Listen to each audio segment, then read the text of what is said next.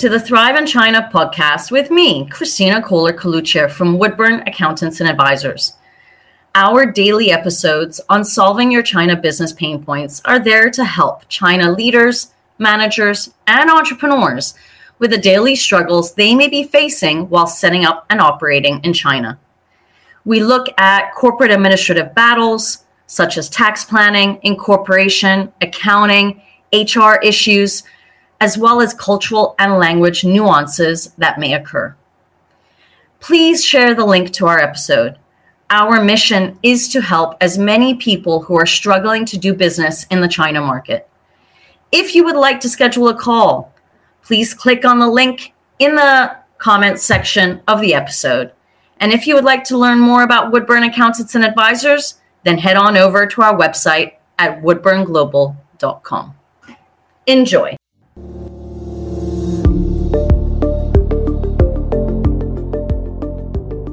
And today we are going to be looking at disrupting the Chinese market. Is it essential for China business success?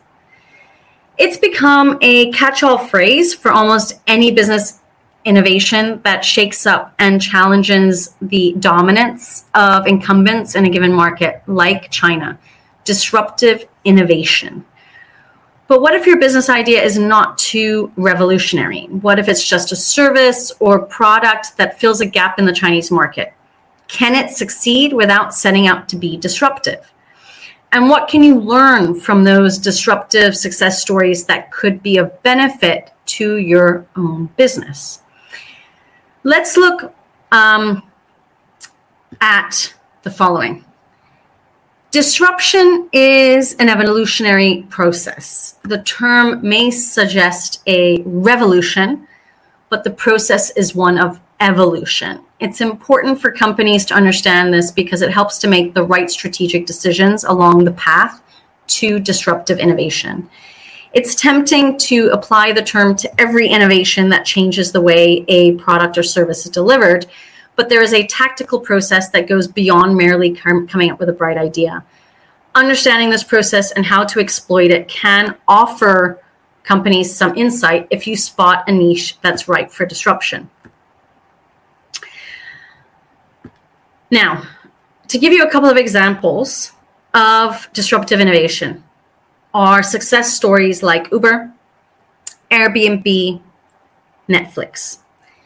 And the term was actually coined by a Harvard Business School professor called Clayton Christensen in 1997 in his book called The Innovator's Dilemma. Now, Christensen defined two types of disruption. The first is a low end disruption, which is providing for less demanding customers who are being overlooked at the expense of high end demanding customers. The second form is new market disruption, which provides for customers who are not being served at all by the established businesses. In both cases, it is a strategic decision to gain a foothold in a market and then expand. As companies concentrate on improving their products for their profitable high end customers, this opens a back door for disruptive entrants to target those overlooked customers and potential customers at the fringes with the offer of something simpler, more convenient, and at a lower cost. So, if you can provide a simplified product that satisfies the needs of the low end and brings new customers into the market by being more affordable, you can actually establish yourself, often without being noticed by your competitors.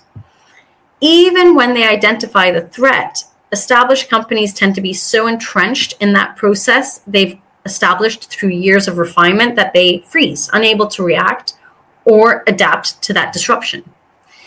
Now, I wanted to provide a couple of tips for Chinese businesses. This tactic then is to start at the fringes and work your way in. Over time, you can move upmarket, developing your services to attract higher end customers in China.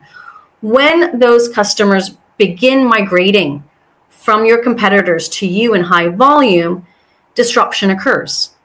Understanding this process will also help your new Chinese business to develop strategies and innovations to make a product upmarket once you have gained that all important foothold whilst being able to capitalize, obviously, on the advantages of being ignored by the established competitors in the early stages. Now, let's look at a couple of examples to bring it to context. Netflix versus Blockbuster. Okay? In its early days as a DVD by mail service, Netflix appealed to a customer base overlooked by video rental shops like Blockbuster. They didn't care about the latest releases and they weren't fazed by having to wait a few days to receive their DVDs instead of driving to a store to satisfy an immediate need. Furthermore, returning DVDs by mail wasn't wildly different from having to return a blockbuster rental, except you didn't get charged any late return fees. Blockbuster didn't recognize Netflix's true disruptive trajectory and ignored the threat, even declining to buy it for 50 million US dollars in 2000. And Blockbuster eventually collapsed in 2010. Now, Netflix is estimated to be worth billions of dollars, right? You've got to look closely at how your potential competitors in China are ignoring the wants and needs of certain customers and think how you could tailor a simplified, more affordable, and customized service in order to build a loyal, loyal customer base. Be prepared to see the process through over a number of years if necessary, and don't be afraid to pivot your service offering around tech advancements in the delivery of that service or that product. And in a lesson to all potential market entrants, on the importance of long term strategy in the disruptive process. Netflix continues to innovate in its move up market. In 2012, it began co producing its own original shows, and you know, it's just pivoting itself year on year. Another example would be Airbnb versus the traditional hotel industry. The accommodation rental platform was born after its founders offered air mattresses in their San Francisco apartment to help pay the rent. And although it hasn't obliterated its original competitors in the way like Netflix did, it did cause considerable disruption in the accommodation rental market. And according to hospitality industry figures, you know, there was millions of US dollars taken away from the hotel industry. From the start, Airbnb offered a place to lay your head in somebody's spare room at a low cost without all the frills associated with big chain luxury hotels. The low value customers it attracted were either priced out of the hotel industry or simply wanted somewhere to sleep for the night with having, without having to pay for a premium product that they didn't need. The lesson here is not to overcomplicate your proposition by offering features nobody wants. Now, what lesson can you take from this? In this case, the process of disruption came fast. Having established the business model of matching property owners and guests, its ability to move up market so fast was due to the fact that it could scale up quickly and was able to build its brand and presence through social media with no significant marketing budget. So, if you've spotted a weakness at the low end of an industry, an appreciation of disruptive theory can prepare you to move fast to establish your brand and scale up quickly before others get there fast. Okay. Not all innovators are disruptive, nor does every truly disruptive path lead to success. Like any business innovation, disruption still requires a good idea. And like any business success, it still needs a well thought out strategy, as well as a self determination to see it through. But Understanding the business model behind genuine low end disruption could help you to identify the opportunities in the Chinese market that put you in a position to exploit any niche or weakness you discover. Most brands that come into China focus on tier one cities because everybody is in the tier one cities and it feels like the success stories are in the tier one cities. But nobody focuses on the lower end tier three, tier four cities that may bring you that foothold into the Chinese market.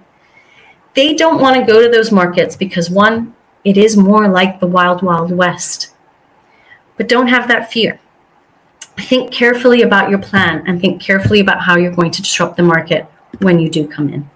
Thank you for listening to today's episode. If you enjoyed what you heard, do not forget to hit the subscribe button, leave a rating, and review, as this helps other individuals find us. If you would like to discuss your China business pain points, Check out our show notes, which has a link to our diary to book a call directly with me. See you soon.